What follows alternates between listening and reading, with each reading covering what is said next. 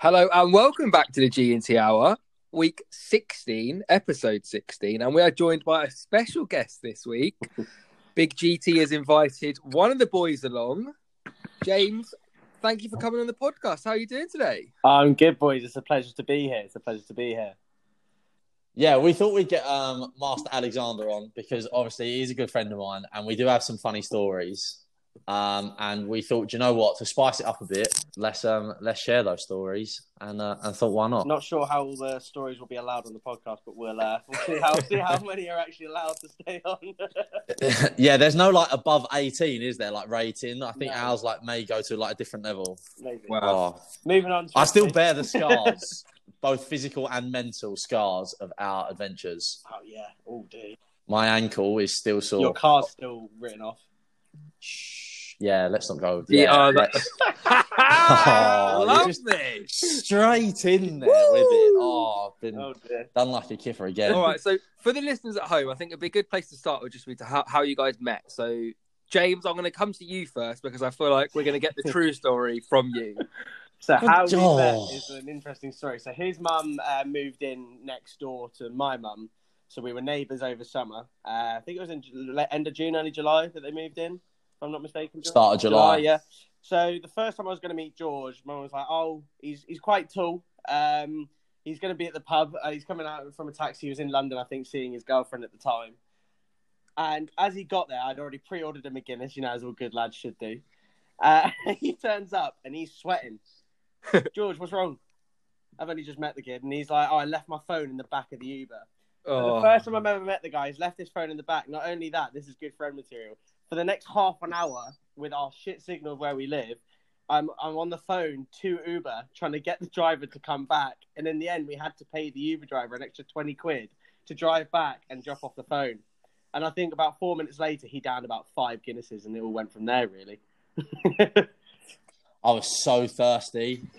I was so thirsty. I literally did like four laps of because where uh, where the pub is, there's like a cricket green, like just in the middle there, and I literally did like four laps of the cricket green to try and catch up with the Uber driver. but didn't realise that if I'd have just gone left, I could have probably intercepted him. But I decided to go round the back and follow him to try and catch up with the car because I'm apparently Usain Bolt. Um, yeah, just not good. But uh, yeah, to be fair, I did down a few Guinnesses that day, and it was a first of many that we uh, That we've that shared. we had a Guinness. But yes, that's how I met George. Really. I love that because I remember this story only because George, maybe not last year, I think it was the year before. But basically, George didn't have a phone because he broke his phone or whatever, and he basically lived without any means of communication for like six months, and you just basically didn't, you just couldn't really get in contact with him. It was like Batman, just like yeah, he appeared. You know what I mean? Mate, I was undercover. I was working for MI6. What can I say? To be It fair, the- we, we have that similarity. I went for a good few months and different points in my life of just not having a phone. I've been through in the in the probably the 10 years I've had a phone, I've been through about a good 23, 25 phones. I have Strong. got the worst track record with phones. I don't think I did about 6 in one year. I But are mean, we I talking am recently? Are you talking recently here? Or are you Um, talking no, like? recently I've got better. In the past like 3 or 4 years I've had about 3 phones. Um, so it's a lot better. still bad, but it's a lot better. Still pretty shocking, but it's only because I say that because in today's day and age, not having a phone is like I don't know. I just don't know how people exist because it's like your, it's for me anyway. It's like an alarm clock, music, Mm. contact, social media, like everything on there. So George would like have he had his iPad that you'd kind of occasionally get in contact with him on Facebook Messenger, and maybe he'd reply like weeks later or whatever. That's exactly what the situation was with me as well. Honestly, I, I not. It's weird though because everything is on your phone, literally your entire life, and Yeah. then you don't have it. And about a week or two weeks later, you're actually fine with not having it. You have no problems about not hearing music because you just turn the radio on or something like that. You're not bothered about checking everything because you can't. And after two weeks of not being able to do it, you kind of go, I'm not really actually missing it that much. And then you don't go and get a phone for about another three months because until you eventually go, okay, shit, I actually should go and get something now. Until that moment, you- you're quite happy just not having one. Especially Yeah, it gets got, to a like, an point where you kind of like, oh, do you know what? I should start thinking about getting a phone because it was sort of during sort of obviously was like the towards the end of like 20, 2019, and then obviously went into lockdown like early 2020, and I still didn't have a phone, and I thought, oh, do you know what? There's genuinely no point. I'm not going anywhere. I'm not seeing anyone. And obviously, the expense of a phone, obviously, they're very expensive. So I was just like, do you know what? That's something that I just really don't need. I had the TV, had obviously radio and stuff like that. Didn't really need an alarm clock because I wasn't getting up for work because I was on furlough. So yeah, I was like, what is genuinely the point of having a phone? Which was great. And then it got to a point where you start sort of like going out, reintroducing yourself to society when we could. and I was like, do you know what? These train journeys might be a touch better if I had some music to listen to. Yours was all right. I was in Amsterdam for a four day um, night out, should we say, of being in for like spring break Amsterdam. To anyone who knows it, it is like a festival over four days in Amsterdam. I didn't have a phone both years I went to that festival. Now, try losing your mates in the middle of Amsterdam and having no means of communication by the numbers you've memorized in your own brain. Um, it was it led to some really interesting stories. Like you did actually meet a lot more people because you didn't have a phone. Because you just be like, look, I don't have a phone. Can I chill with you guys for a bit? Because I've lost my mates and they'll find me eventually. yeah, so I think that's where sort of like if you're doing that, I think you've got to sort of have Need a phone. something, even like a burner phone, like something. Yeah, no, I've Yeah. got to agree on that one. being in another country, I think, is another level to it. But I mean, like, if I was in London, I feel like I'd be sweating enough, not knowing where I was going. I'd be like, I'd be able to make it home. But if you're out with your mates, but being in another country, Jesus. Yeah, well, Yeah, 'cause it you can't not ideal. exactly- I didn't have a wallet because I lost my wallet on the first night out, and the Oh my time I God. went. So what I was having to do was use someone else's phone to call NatWest, get NatWest to send over money from my account to one of my mates' accounts, and then take it out on their card because I didn't have a wallet because I'd lost it on the first night. It was the most tragic holiday back in what was it, 2018. So it was, a it was a proper tragic lads holiday. See, I'm not that bad, am I, Gil? You're not digging, to be fair. Although I do rate similarities there in the fact that your bank card didn't work while we were out in America, so you kept having to. You just had uh, like Oh. a ridic. You either had like loads of cash on him, so just GT would always have like thousands of dollars on him at once. Or you could, like, or, because every time I tried to use it, whether it was like Walmart, and ATM, or anything, apparently, like I was, it was fraudulent. Yeah, I was so gonna- I couldn't get anything, Basically, and I'd already and I'd already told them that I was away in America. Santander, mate. They're, sometimes they're really good, and then other times they're just absolutely shockingly bad. That they think everything's fraud because you're using it in a different country, even though I've told you I'm using it in a different country. Yeah, not good, not good. Um, but speaking obviously of different countries, James, you and I are massive rugby fans. Obviously, Yes. with the Six Nations, Oh dear. uh, Gil's Gil's switched off already. He's like rugby, like what the hell is this? Like zing straight over his head. I'm Um, rugby. Yeah, but obviously, quick recap. Obviously, England didn't do too well, finishing fifth. I, I Um, have to say, this is probably one of the more, despite being English, it is one of the more exhilarating Six Nations. Um, everyone excluding Wales because I have a disdain for Welsh rugby. Um, but, so I'm really annoyed that they won. But France, I should hate France, but I love their team. Their players are so uh, fluid in their in their setup. The defense uh, with uh, Shaun Edwards, I've probably got the name wrong, but I think that's right. Is their new defense coach, and he has turned them around in the past few years, like to a level which is almost unheard of in how disjointed they used to be. If France, anytime you play France, it was a case of are they all going to turn up or won't they? Whereas now, they always turn up. They always have that flash of brilliance, and that comes down to the training they got. So I do have an admiration, despite the the English Despite, heritage. yeah, yeah, I can imagine because I was like, yeah, for I, you know, I just don't want the French to win whatsoever. And when we beat them, obviously at Twickenham, like by a quick, by like a few points, I was absolutely like over the moon. But to be honest, I don't mind Wales winning. I think they're like the only team that I can sort of see Really? winning. Yeah, they're the only. T- other than Oh, England, it's yeah. probably Wales. Yeah. Um, so obviously, Six Nations disaster for England, but obviously the Lions tour South Africa. Should, hopefully, I think they've confirmed that it's going to be played. Yeah, but I don't think there'll be any spectators, which is a bummer because I was hoping to go. But Yeah, I um, was. I looked at that and thought, you know what, England, South Africa, down in down in the old Capes. I Oh. thought, you know what, this is a bit of me. ah, Um, are we going to win? Are we going to lose, draw, or are we just going to just turn up? I mean, how long's a piece of string? It depends who turns up, I suppose. Um, I mean, the, the the thing is, we have the talent in the northern hemisphere, especially since South Africa haven't played as a team for about well, nearly a year and a half or two years or whatever it was.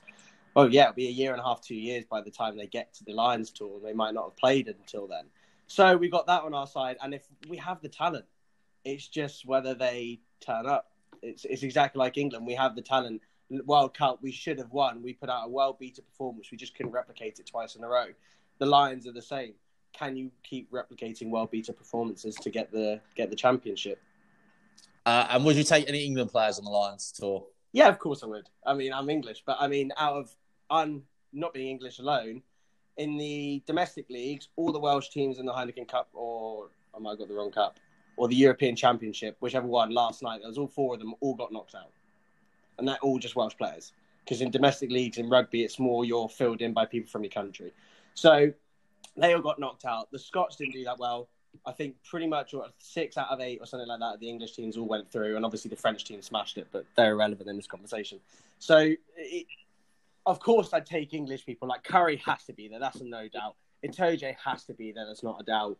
Um, Sinckler and Mako Vunipola at prop have to be included in the squad. Whether they play every game or not is irrelevant, but they have to be included for the squad because they have been, without doubt, the two best props in the Northern Hemisphere for some for some time. Well, especially more Mako.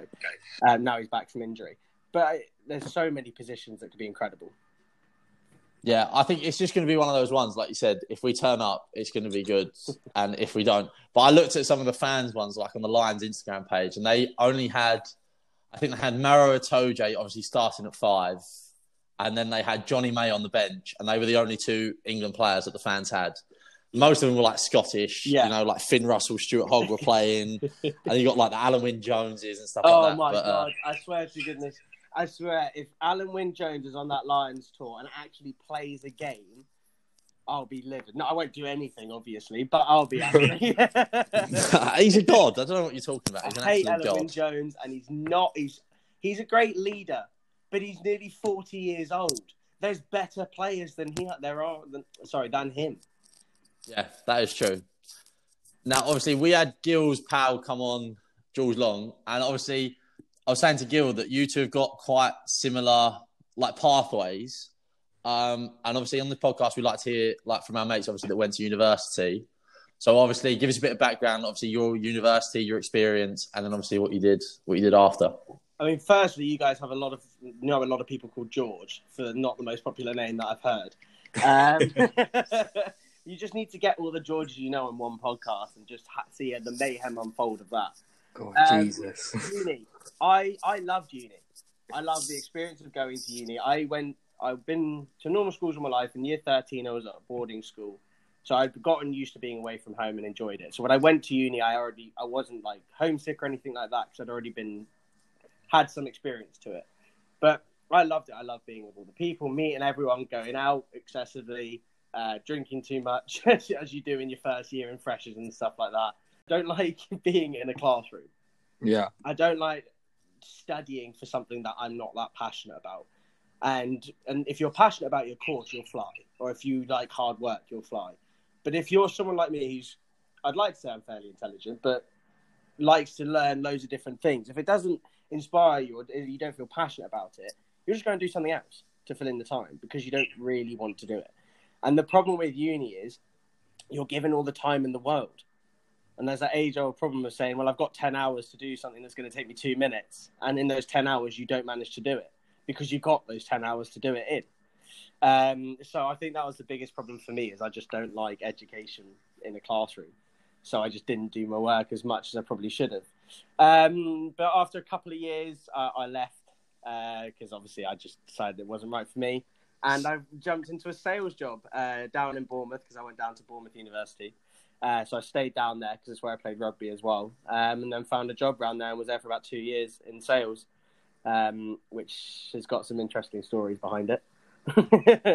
Gee. So did Yeah. you play? Did you play any university sport? Because I know obviously Yeah. Gil, you played university football, didn't Mhm. you? Yeah. So sort of what? Because I didn't do. Uh, oh yeah, I did play a few games at university, but I just You've been The- to about three universities, haven't you? yeah, exactly. So it was just, just. pick one, mate. I genuinely, I can't. I don't know what I'm doing. But sort of, what were your two sort of like? I'll start with you, Gil. Sort of like, what was your experience with sort of like university sports, and then we'll go on to James. Yeah, I mean, I loved uni sports. I, well, so I went to Keele Uni, up, obviously up north, and um, it was not the like most sporty uni. So I mean, the, the teams weren't really like as much as they had like first, seconds, thirds, and fourths, they weren't really like based on how good the team were. It was more like the first team was just full of the third year students. So the fir- the third year, um, the first team was full of all third years and all their mates. So they were like played together. And because the main thing for us was just going on away days, going to different unis and getting pissed on the bus on the way back type thing. Um, so I had we had like a few games. I mean, a lot of it was more like varsity was kind of like the time when everyone was getting involved in the football. So like when we played against old Staffordshire Uni and like our uni would just mop the floor with them every year type thing. Like training we had, we had we had like amazing training facilities as well. We had like a brand new like 4g pitch that was built so we did it all there. But yeah no sports teams wednesday night obviously is like the su classic night out which for like football not just football but like football obviously the rugby teams the like ski teams, like any kind of sport you can think of, or out on a Wednesday night type thing at the SU. It absolute carnage. But yeah, like for, for us, or for, at least for me, like it wasn't really as competitive as I think a lot of people would imagine university sports to be. It was just more about like there's so many different things you can do. Like we had like American football, we had like lacrosse, we had so many different like sports, badminton, basketball, everything you can think of. But because the uni wasn't so much of a sporty uni, it wasn't really as em- much emphasis on kind of like winning or that type of thing. Um, so yeah, that's how that's how my like sporting experience was at uni. What about how about you, James? How was yours? I think I agree with you with the um, the seriousness of it. I think everyone saw this image in their heads. You can blame America for this. Yeah, if, uh, if everyone assumes it's like that, and it's not. You could be the best rugby team in the country at a university, and you walk through campus, and no one would really give a shit. Exactly. So, so there's no there's no real um, like there's no real importance in that sense. I think it was a bit more serious than mine, um, but not massively. But uh, yeah, no, I, I loved it. I love the togetherness of being with a being with a group, and the the best thing about it from a uni perspective, if you're going and you're going away from home, is it gives you a bigger circle of potential like people to meet and be friends with. You've obviously got your uni course and the uni you live with, but you might not get on with everyone all the time. So it's good to have an extra outlet, and uh, rugby or football or a sport is a really good outlet because if people who are like-minded and have similar interests in that area at least, so you already know you've got that thing in common instead of just doing the same course or living in the same flat. Um, so I think there's that. But yeah, Wednesday nights were always um, interesting. I think is the most uh, politically correct way to describe. I agree. Describe I think we uh, we would always have like different themes, and I remember when I was a fresher, uh, one of the themes was Trump versus Mexicans. So all of the second and third years. Oh, that's Trump. wild. Yeah. So all the all the second and third years were dressed up as Trump, and all the first years, including myself, were dressed up as Mexicans, basically wearing a sombrero and a poncho, and that's it, and pants because you had to. Um, but you would go into a nightclub literally wearing a poncho, pants, and a sombrero. And most Strong. of the sombreros got nicked within about five minutes because obviously the CCTV, no one could see your face, so they were like, they're going um, but yeah, so you just always had random crap like that. And yeah, you're right. The away days, um, it's the same thing. You get the um, bus pictures on the way back, which is basically if it's your first away day, just get your parents to take you home or something because the, the bus journey back is um, it's scarring. Uh, it's it's a great like character on the building. exercise and character building. Yeah. During it, you just want you just want it to end. Uh, but then you can't wait to be the person doing it to someone else.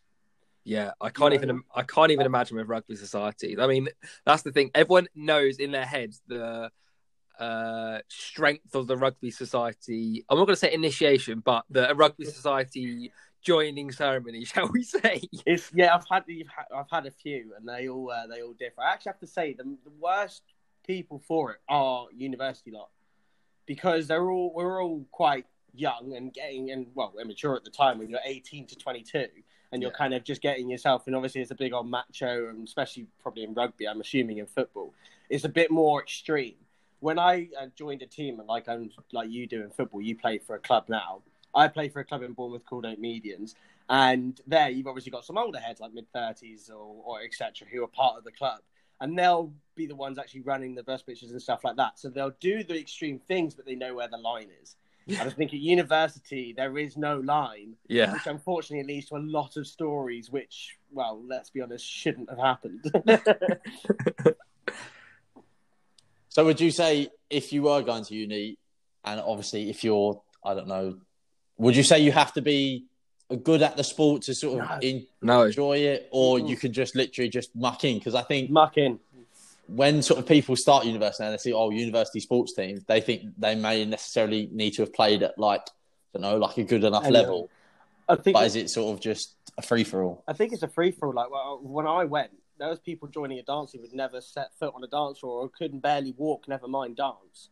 like it, it doesn't really matter, and because there's, there's because there's so many teams, even for rugby in the rugby team at uh, Bournemouth, we had two teams, and the second team was basically made up of people who'd never really played or had played a little bit but weren't very good. And it's like a development squad, is what they call it normally. But it just means that anyone can get involved. And to be honest, all the rugby players just love everyone being part of the group. And I know it's the same for football and hockey and stuff like that. It's just being part of the group more than actually playing the sport. Um, if you can't play it anyway.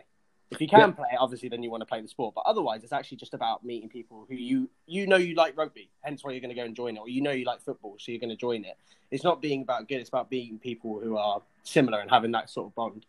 For sure. I think as well, especially in football, I mean, it's one of the more popular sports at uni. So we had mm. like six or seven teams at the beginning of each year type thing. And like, it's funny as well because I think with sports in particular, it helps you develop a good group of friends because the people who are like the better players that have, have the backgrounds in these potentially academies or like high level squads, they're normally very similar personality or they have very similar personality. So they'll be really friendly. And then those people that aren't as serious, that don't take it as seriously, who to be honest are more fun and more entertaining to hang around with, they'll be in like the lower squads and that'll be who you'll hang around with because it's like that's the way it is. So like basically what I'm saying is, is that for the better squads, normally it's more boring people, and for the worst squads, it's normally more entertaining people. So realistically, if you want to have a good time and you're there for a good time, you want to be in the mo- the worst squad because the best thing with being in the worst squad as well is that yes, sometimes you can go and you're getting pumped. Yeah, I mean, no one wants to get beaten badly in football matches, and I think all of us will have in a football or rugby match or whatever been beaten badly, but the camaraderie you get when you have been beaten badly and then the next week you turn up and you beat someone else badly or you just narrowly beat someone that you shouldn't be beating type thing honestly it's It's, it is ridiculous. exactly It is, yeah. It's, it's a feeling that you can't quite describe because you're just, especially when you join a team thinking that you're not going to think much of it and you're just kind of there for a bit of a laugh. You'll be surprised how quickly a team mentality can infect you. Like you'll be so surprised because you'll lose badly and you'll be really annoyed. And you'll spend that night. You'll have a beers with the lads, but you'll all be there thinking we shouldn't have lost. And you know the next time when you never really trained, you'll go and train. yeah. So it's great. And then you'll meet them there as well. So you're doing stuff in your life in uni instead of just sat in bed till two watching Game of Thrones like you. Yeah, that was true. To be fair, to be fair, I started season five. I went straight nosedive straight in season five, and then yeah, it's because all sort of like I was adamant that I was never going to watch it because it wasn't sort of my thing.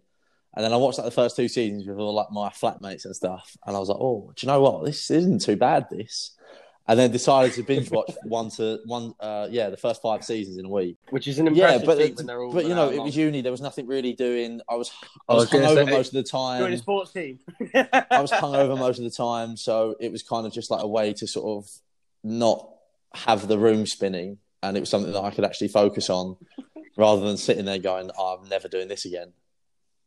Oh uni is king, king procrastination time and it is the time that you can burn through series is you will Oh, go mate. through you'll go through the imdb top rated movies So many series, I, you'll I try and do that nah." now, and I actually have run out. I, I've done like the top 250, and I've run out of films. Oh, like you, just, you, yeah, I did. Think, I, I think I actually might have, but honestly, it is king procrastination, especially if you've got a gaming console with you as well. Because I took mine down with me. I literally never did work. I just sit there, play like FIFA or Call of Duty or something, watch films, and just go and get drunk with your flatmates. And that was that was pretty much it. And then do the minimum amount of work, especially in first year, because obviously none of it counts. literally Yeah, I think that's sort of like the first year, sort of like uni in a nutshell. Really, is it's it's just a write off.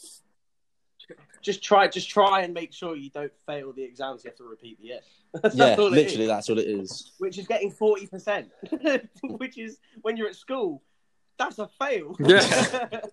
Yeah, it's nuts. but that's what we aim for Yeah, it's nuts year. that sort of when you go through school, it's like fifty percent and above, and then when you go to like a higher level of education where it's supposed to be like even harder, the goalposts are the just lower. goalposts Yeah, are like you're what? Ridiculous.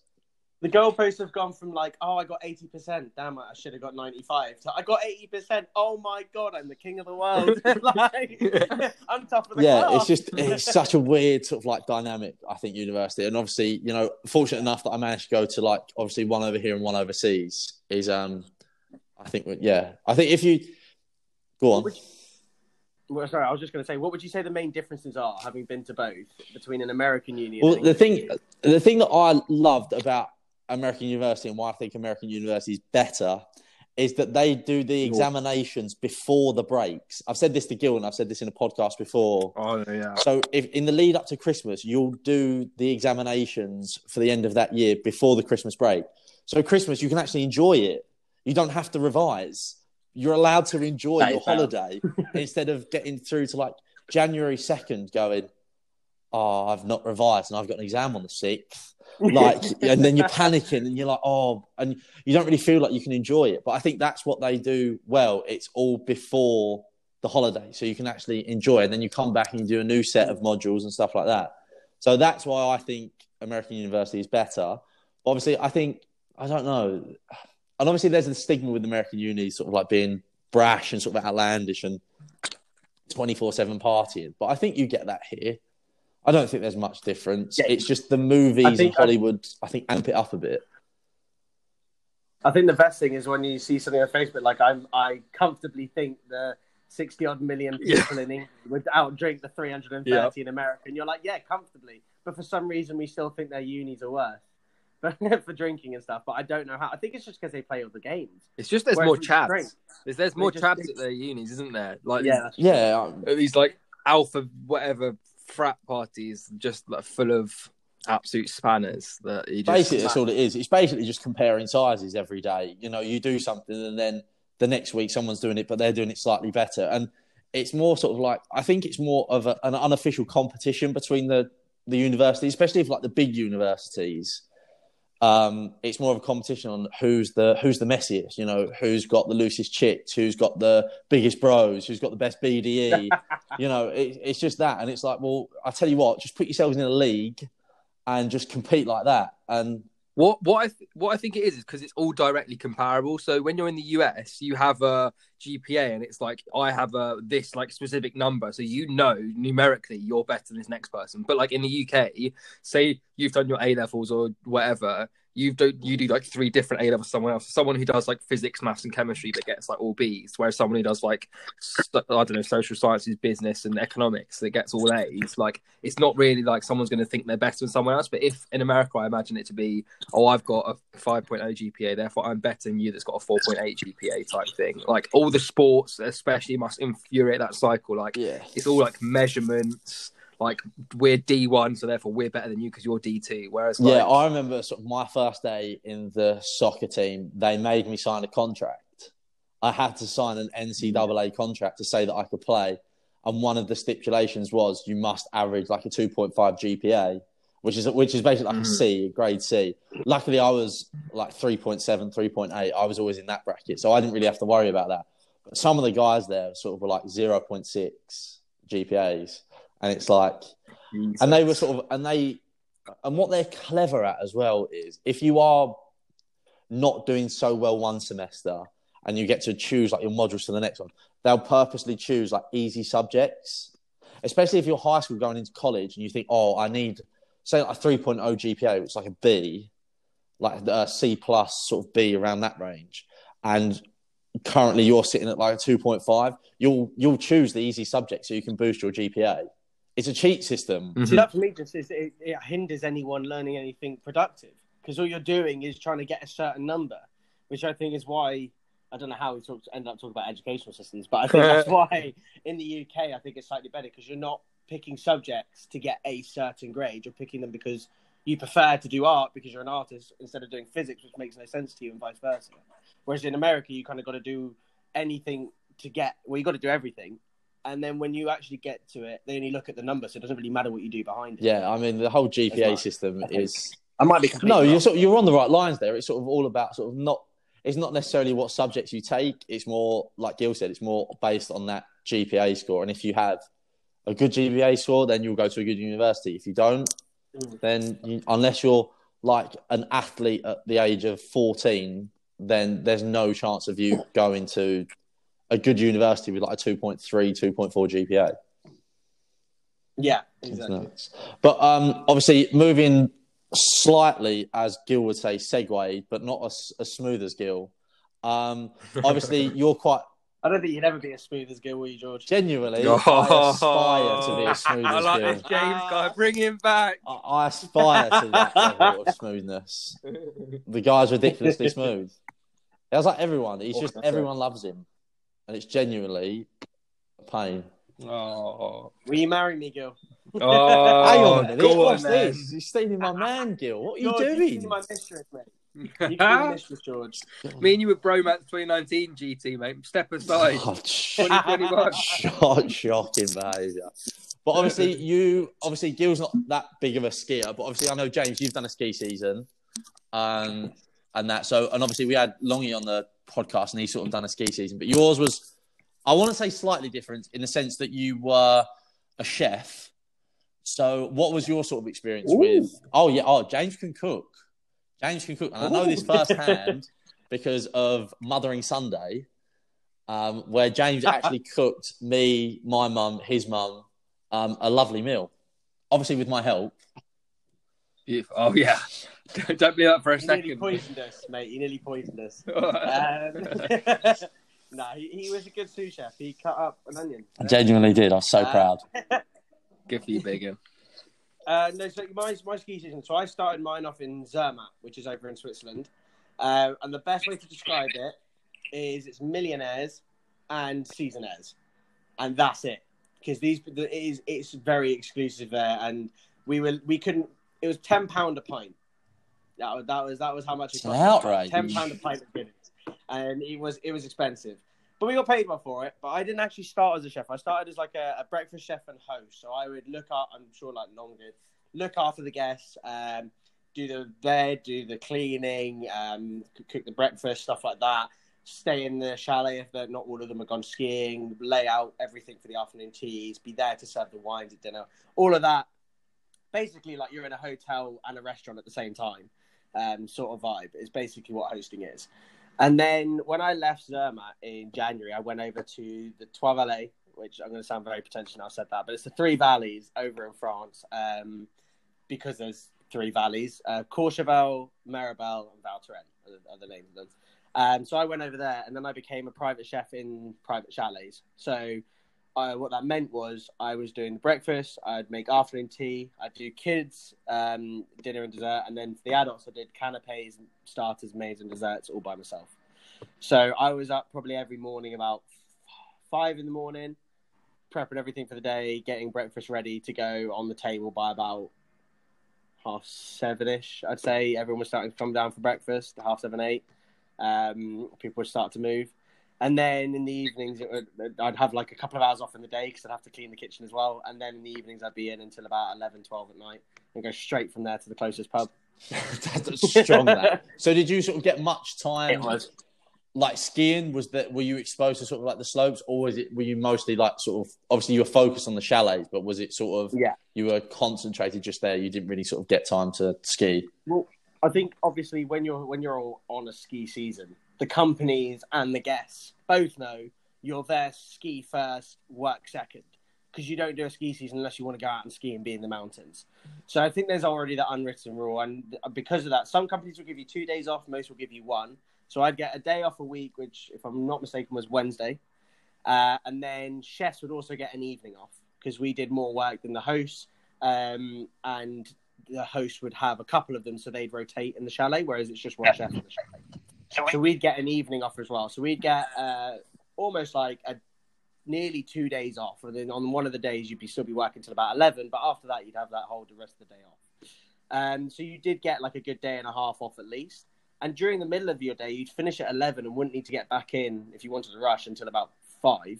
If you didn't, half four. So you'd have like a majority day or middle of the day to go out and ski and drink, basically, That's good. and then to make sure you were completely correct when you came back in, the evening. How, how did you get into this then, James? Is it was it something like you went through a company, or it was a friend recommended it, or Um, so with the ski season itself, I was about to start a new job, which I didn't do, and then I was thinking I could go back into doing a, a proper person's job, like actually having a real job. I thought I'm 21. What's the point? Let's go and have some fun. I've always loved skiing. I've skied since I was younger. Um, I've always loved the mountains. I thought there's no better time in my life now, at the age of 21, to take some time out. Like we're so young, we're going to live for another 80 years. I may as well enjoy my early years as much as I can. So I went out and did it, and that's how I kind of wanted to go and do it. Um, through, I actually went through just searching loads of different websites. Like it's pretty easy to find all the companies in one place. It's almost like LinkedIn, but for ski seasons. There's a couple of websites like that. Um, and not they don't just do ski season; they do summer as well. But there's websites that do and have all the companies on it, just like you on LinkedIn. Mm-hmm. Uh, not LinkedIn, sorry, uh, Indeed or something like that. When you were out there, then was there other people that were doing a similar thing to you that kind of hung around with? Was it the hosts that you were more friendly with? Was it other chefs? I think it's a good mix. Like most people who do a ski season, minus chefs, are they'll do it for maybe a season, two or three seasons, because obviously after a point you need to get a real job. Whereas when you're a chef, that is kind of a real job because you get paid con- considerably more in some areas uh, than others. So some of the chefs have been doing it for about 10, 12 years. And that's what they do. They go and do ski seasons every year and they'll do summer seasons going on private yachts and stuff like that. And these guys can cook, like really cook, some of them. Um, so it was quite fun learning learning off them. But most of the hosts are people before uni who want to take a year off, or just after uni is probably your most common age. Um, so you've got like some like very few actually 18, 19 year olds because most companies just don't take them Yeah. because they're too young in, in our field of work. and most people you'll get are between about 22 to 25 are probably the biggest age range of um, biggest amount of people in the age range. So have you always been into cooking then? How did you get into that? Was it something you'd done before? Like was it was it like, oh I see this personal chef thing, I'm interested in food, I've done it before, or was it just like, do you know what, I reckon I could do that? it was kind of a mix of the both. So like I've always loved cooking. Um, when I was younger, my dad and my stepmom always used to have like summer parties, and I'd always help with the cooking. I'd always do like the catering side of things. I'd work with the catering agency or wherever it was, and I always loved cooking. And then in about 2015, I went and worked in a Michelin star restaurant in London, which is no longer around, as a prep chef because I need a chef. He was so I went and worked there for three months. And at that moment, I knew I never want to work in a professional kitchen because it was hard. It was hard. Uh, and it was long hours. There was an hour into London, hour back out for me on the train. So, and the hours were, I think I'd finish at 1 a.m. and have to be back in at 6. So it'd leave me with like two or three hours sleep a day. And you'd get one day off every two weeks. That was how it worked. Wow. It was it was intense. I mean, I, I was, but it was in 2015, so I was young, and it was the summer before uni, so I was like, I may as well make some money. Um, so yeah, so I did that, but then I hadn't been in the kitchen up until 2020 or 29 December December 2019, early 2020, and they were just like, "Do you want to do this?" And I was like, "Am I going to get trained?" And they said, "Yes, you'll have a week's training." I went, "Brilliant, go on then, I'll do it." Uh, so that's sort of how it came about. That's crazy. In like the chalets, did you have sort of like because I can imagine you must have had some difficult people, especially like if they're gazillionaires, you know, just pouring in. They must be. I want this and I want that. And st- was, it like that most of the time, a little bit, or? No, you'll be surprised. Like we had some high net worth clients in there, and they were lovely pretty much all the time. I remember the worst family I had. Um, I'll put I'll put it to you this way: if you search the guy online, there's a few articles on the BBC, Sky, Daily Mail, all of these. He had to sue Google and another search engine to take down four thousand different websites that had stuff that were about him on it Oh, Jesus. like basically saying like um bad bad things about him. I can't remember what exactly, and none of them. Some of them are true, some of them weren't. But the whole point was he had to get over four thousand different websites Oh, taken off because of because of who he was, right? So he came, and it was actually his son who booked, and he wanted the the, the older guy to go to like the highest level um, and the most luxurious option that we had, which was definitely not the one his son picked. Um, and so for Christmas dinner, he was over there for two weeks over Christmas. Christmas dinner, he'd ordered in before we before we flew over, uh, like a duck, a, um, salmon, and venison, right? Which which is deer, salmon, and the duck. Well, this had to be brought over from France because Zermatt's in quite an excluded part of Switzerland. Like to get to it, you can't drive into Zermatt. you have to get a train to the nearest town and get this weird like taxi thing to it, but it's not a car, so it's, it's very inaccessible. The day before, so Christmas Eve, he goes, I actually want to change my three meats. I don't want any of those. I want beef, turkey, and something else. Now we're in an inaccessible place on Christmas Eve. so we had to, before Christmas Day, find, I think it wasn't Christmas Eve, it was the day before, so the 23rd, because we found it. But on the 23rd, he said, I want new meats, and we had to find them. So there was that sort of stress, and he was just, he was just an arsehole. I've got, you know, there's a show called Below Deck where they, I've never watched it, but I'm told that they basically are really nice to the clients and they'll go back beneath and be like, dickhead. Pretty much what we like with this guy, right? It was one of those guys where you just go, you just are not a nice person and you're making my life purposely difficult. However, at the end, he gave a very, very generous tip, so I didn't mind him as much. but for the two weeks that he was there, hated him. Absolutely, I did not like going and working in that uh, chalet when it was just when he was there. He was a very difficult man. But yeah, there's some yeah, there's some interesting stories which I probably would be slapped with a um, a lawsuit if I told them and anyone actually heard them. Because we all had to sign like NDAs at different points when we worked for Bramble because of the people who were there. Like you had diplomats there. I remember a pop star was there. Uh, I can say it now because it was ages ago, but Ed Sheeran was one of our guests at one Oh, point. wow. So we like they were. So we really had to sign these NDAs because they were actually very influential people, and you can't even let anyone know else in the company sometimes if they don't want them knowing. It's just the only people who are working in that chalet can know. So it is quite tight on security when it comes to really high net worth. But most people who go are middle income families who just don't don't really care. Mate, that's crazy. Imagine working at one of these places in a remote part and just and you just see like Ed Sheeran pop in and you're just like, oh my god, because like Ed Sheeran's like that, that's a big deal. Like he's a big deal. Oh yeah, I, I was I was I'd seen him once before because in my year thirteen I went to school near Ipswich at a school called Framlingham, and for anyone who's an Ed Sheeran buff or nerd knows that he went to school at the school right next to Framlingham. It's where his parents from, where he's from, and he it was the year he did his like eight month sabbatical.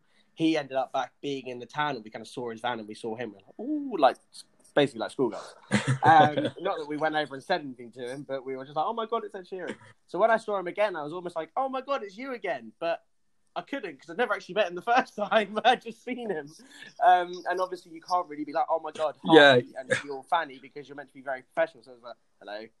Hello, how are you? sort of thing, and that was it. But yeah, he I don't think he even skied. He just he brought his own music set up, and he literally sat in one of these chalets um, and just read music and walked around the town and stuff like that. I was going to say, I.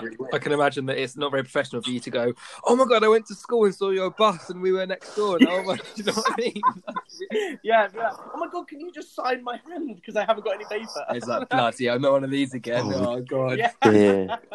well, that's yeah, yeah. So um, yeah, you can't really be doing. But obviously, that. your skiing experience has brought you onto fresh new pastures, has it not, James? And this is maybe a plug. We'll, we'll call it a plug. But obviously, you have started a business based on your experiences during a ski season. Yes, I have. Yes, um, it's still it's, it's still a startup, so don't worry, people. If you're all listening and want to find my website, it's not up yet. Um, but the company's called Chalet Valet. Uh, the reason why is Valley in French is obviously valet with a little accent, so that's what we went for because we're going to be based in the Three Valleys. Um, and basically, while we were out there, we could just see so many nuances that weren't being taken advantage of. Um, from because obviously the place I worked at first, Bramble, is seriously high level.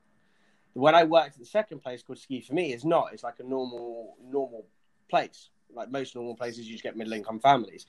But there were so many things they could have done for not much expense that they could have then hiked the price up to make it a bit better, but not by like thousands, but by an extra 500 quid or an extra thousand, which when you're talking that the week costs 10,000 anyway, if you're adding an extra thousand worth, but they're getting so much more for it, they're happy to pay it. They got to see the worth in it. And we could just see so many areas where things could be improved so easily for not much cost. Um, and I and I spoke to one of my friends, and he was like, "Yeah, I thought this before as well." So I was like, "Oh, sod it. Why don't we do something about it? Why don't we start a business and actually try and do something?" And it came at the perfect time because obviously I'd just come back into the first lockdown. This was last April, um, and I was meant to be going to New Zealand for another ski season, which obviously didn't go ahead. So I was kind of sat at home, and we had all this time, and I went, "Well, I'm never going to have this time again. May as well make something of it." So yeah, we started it then, and that's where. So, sort of, give us a bit a bit more detail of sort of what it is the company will actually do in the future. Is it sort of say all new person like I want to I want a job at a valet, or is it more for um, like people wanting to have a chalet to rent? both really. So we'll we'll we'll basically be three industries in one, and like in like a a kitchen. So we'll be doing all the cooking and cleaning like you would in inside a chalet. So anytime you go to these chalets, you're fully looked after, unless you ask not to be, because there's different options. But if the normal traditional way is you get there, you got host looking after you, cleaning everything up after you, everything like that. You got chefs doing the breakfast, the lunch, the dinner, whatever you need, afternoon tea, all of that. So we do that side as well. Um, and obviously, you rent these chalets off the people who actually own them um, because they cost like 30, 40 million a chalet or something stupid. So obviously, you can't buy one because as a startup. So what you do, with most places do, is you rent off the owners so they can come for a week or two free. So when you're renting off them, you look after the property as well as looking after the guests. Um, and obviously, that means I employ people to look after the guests and be the chefs, but I'm also getting people to come and stay with me that as well. sounds pretty cool. Like I'd I'd happily like it sounds such an interesting thing because obviously you've experienced both worlds of it, and then to sort of find that Mm. that niche, that corner in the market that you can sort of, like you said, exploit and sort of make it easier for people Yeah. that, like you found certain things difficult, so you're sort of making it easier for those people that are completely novice at it. Hundred percent. I think I was lucky enough when I was younger to be in a position where my family could actually go on one of these chalet holidays. Um, so I've experienced both sides of it as well. So I know exactly what the customers feel like because I've been one.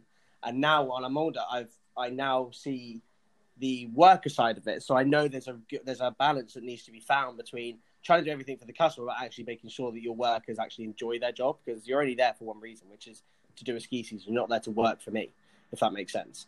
So um, you've got to find that balance, and I think that the luxury, the luxury I've had of being able to see both sides of it, has given me like an invaluable experience in that sort of. So that's, that's nuts. But do you think, do you think this would have been about obviously university? You only did a couple of years. Do you think that helped university? Sort of what you learned. Where, do you think it hindered it? Do you think if you'd have stayed the full course, would you have been in this position to have started this? I don't think the. I don't. I don't know. I mean, uni itself, yes, has helped me for the people skills that it gave me of meeting people from different backgrounds instead of just a school you go to. Meeting people who went to private school and state school. People who have mansions to people whose parents are on the dole. Like it doesn't matter where um, you come from in life. You mix with people. You have to. You haven't got a choice with who your flatmates with. Uh, you haven't got a choice about who's on your course and who's in your seminar groups.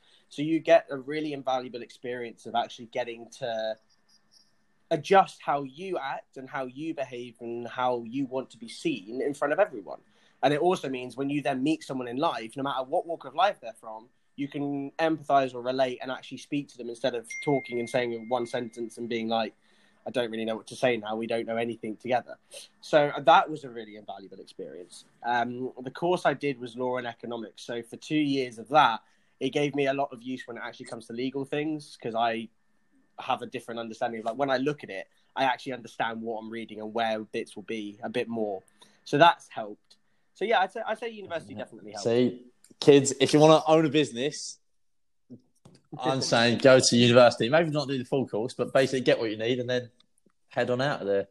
All, all the most successful people are university dropouts, James. So you're following the right pathway. You're following the Oh, right stop pathway. Stop it! Yeah, you're you're you're waiting for that ring, aren't you, mate? oh mate, you know it. You know it. It's so funny, Oh, isn't it? coming back on. A lot of people, a lot of people in business anyway, they do something and they are like work in an industry and they just look at it and they think, why aren't they doing this? Why is this not Yeah. a thing? Like, and it's so crazy that industries that have been around for like, if not like decades, almost centuries, these types of things, people go in and, and with like new experience, new eyes, new kind of any and it's baffling how it's not been done before, but yeah, it has. exactly, or someone's just Um, not doing it well. Like someone might be doing it Yeah, exactly. and doing it a horrendous job. So I wish you the best of luck with that, James. It sounds like it's something that you have a like very deep understanding of from working in it and also experiencing it. So I I think I think I've done that with both of mine. To be fair, so because the second one I have is called Game Day Nutrition, and that's aimed at sports um, and like giving you a sports supplement. Like yourself, you play football. Mhm.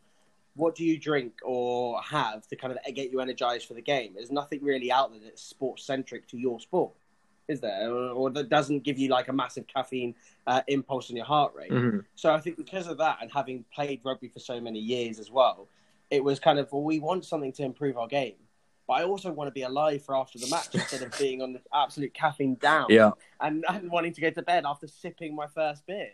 So, so I think we, we came up with a product based on that. But what I'm trying to say is, yeah, you're right. You, you, anything you want to create a business in, make sure it's something you're either passionate about or know something about or have an experience in. And the biggest tip of always do it with someone else.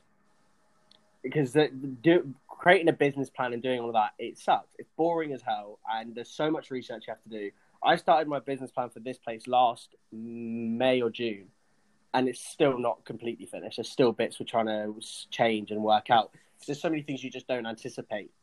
Um, but there's so many boring times that when you're with someone else, you've you've said to that other person, "I'm going to have this done by this date."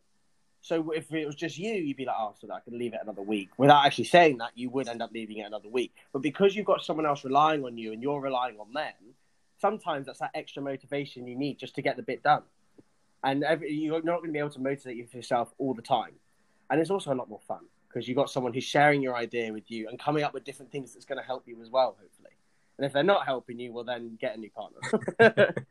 Exactly. Yeah, that's so true. You never know. We might be hearing like Yeah. a social network 2.0 featuring yourself, James.